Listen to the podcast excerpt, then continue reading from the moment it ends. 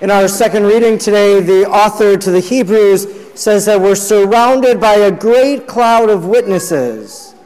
Now we can ask ourselves, who does the author have in mind when he's talking about this great cloud of witnesses? And secondly, who do we see today as that great cloud of witnesses? For the author to the letter of the Hebrews, as he writes in the early church, I can't help but think that he has in mind the early church that's being persecuted, the church that people are dying for as they profess the name of Jesus on their lips. And so he holds them up as examples to all other believers to continue to fight the good fight and to live their faith, to follow Jesus all the days of their life.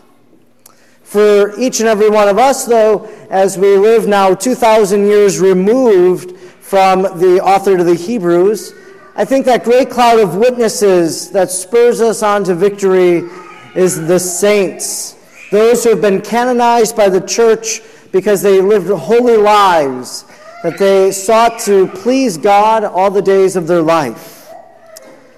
The saints really are examples to us, and their stories are meant to inspire us. When I meet with the confirmation students at St. Raphael, I often ask them, What saint have you chosen for confirmation?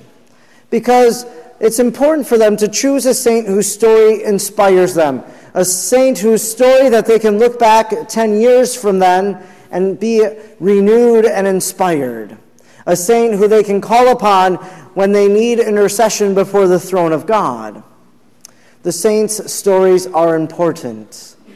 This past week in the church, we celebrated the lives of several saints. For the most part, almost every day throughout the year, there's a certain saint assigned to a specific day. And usually we celebrate the specific saint on a particular day because that's the day that they died, the day they were born into eternal life. This past week, there was a handful of saints. St. Dominic, St. Uh, uh, Teresa Benedicta of the Cross, St. Frances de Chantal, uh, St. Lawrence of Rome, a lot of saints. I'd like to share the story of just one of them, particularly one who's very close to our day and age, one who died during the 1900s. And her name was St. Teresa Benedicta of the Cross.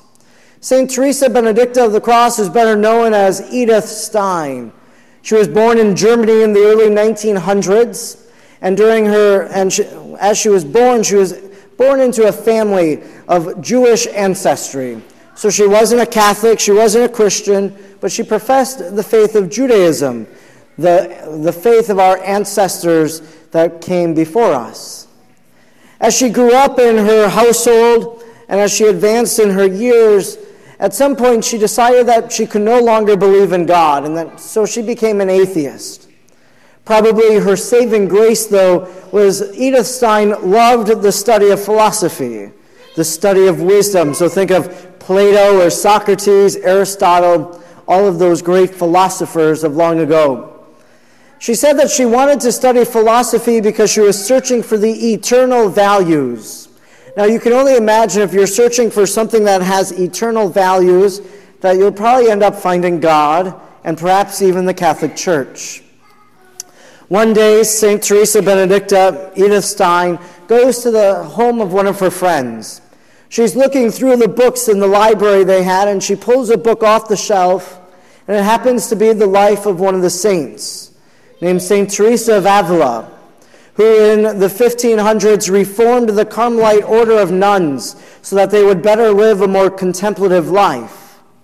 She read the story of St. Teresa of Avila, one of these great clouds of witnesses, and she was inspired by her story.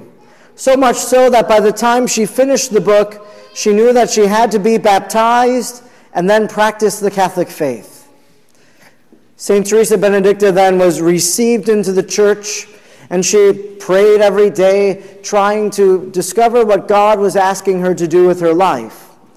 She ended up joining a Carmelite order of nuns in the Netherlands, a Carmelite order after the spiritual heritage of St. Teresa of Avila, whose story she was inspired by. During World War II, though, the Nazis entered into the Netherlands and they found Edith Stein in the convent. She was of Jewish ancestry and so they arrested her and took her to Auschwitz, where she continued to live for many weeks and, and months. But at one point, then, she was placed into the gas chamber and gassed to death. This is a story, I think, of a saint who can inspire us because we see the darkness that was all in her life. She saw hatred and violence and death in that concentration camp. She went from being a Jewish person to being an atheist to being a Catholic, a Christian. In those moments when she saw all that darkness in her life, she could have easily said, I no longer can believe in this God of love. But she still persisted in that belief. She believed that God was with her and present among her, and so she continued to pray to that God. In our darkest day, when we think nothing else can get worse, we can look to the story of St. Teresa Benedicta of the Cross and know that what we're experiencing cannot compare to what she herself had experienced in her life. It's the story of a saint that truly can inspire us. I hope for all of you that you have some saint in your life that you are inspired by, that you could say is your favorite saint, maybe your constant intercessor. Just this morning at Winneconne, at one of the ma- or at the mass this morning, uh, a guy came up to me afterwards and told me that someone in his family they weren't able to conceive a child, and they were praying, and they prayed to the intercession of Saint Anthony. And wouldn't you know that St. Anthony's feast day is June 13th? And when this woman conceived, she gave birth to her first child on June 13th.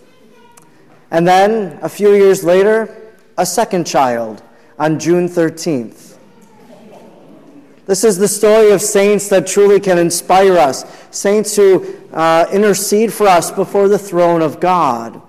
And I don't think it's any coincidence that both children were born on that day. So to find a saint friend of yours, if you don't have one, I encourage you to maybe pick up a book about the lives of the saints. Begin to read them and find one you like. Because the reality is, is we should come to know their stories. Because God wants all of us to be saints. So when we know their stories, they can help us to write our own story. So that one day, not only do we tell the story of St. Teresa Benedicta of the Cross, but we'll also be telling one another's stories because we chose to follow Jesus in the moments of sorrow and in moments of joy. We were faithful like that great cloud of witnesses.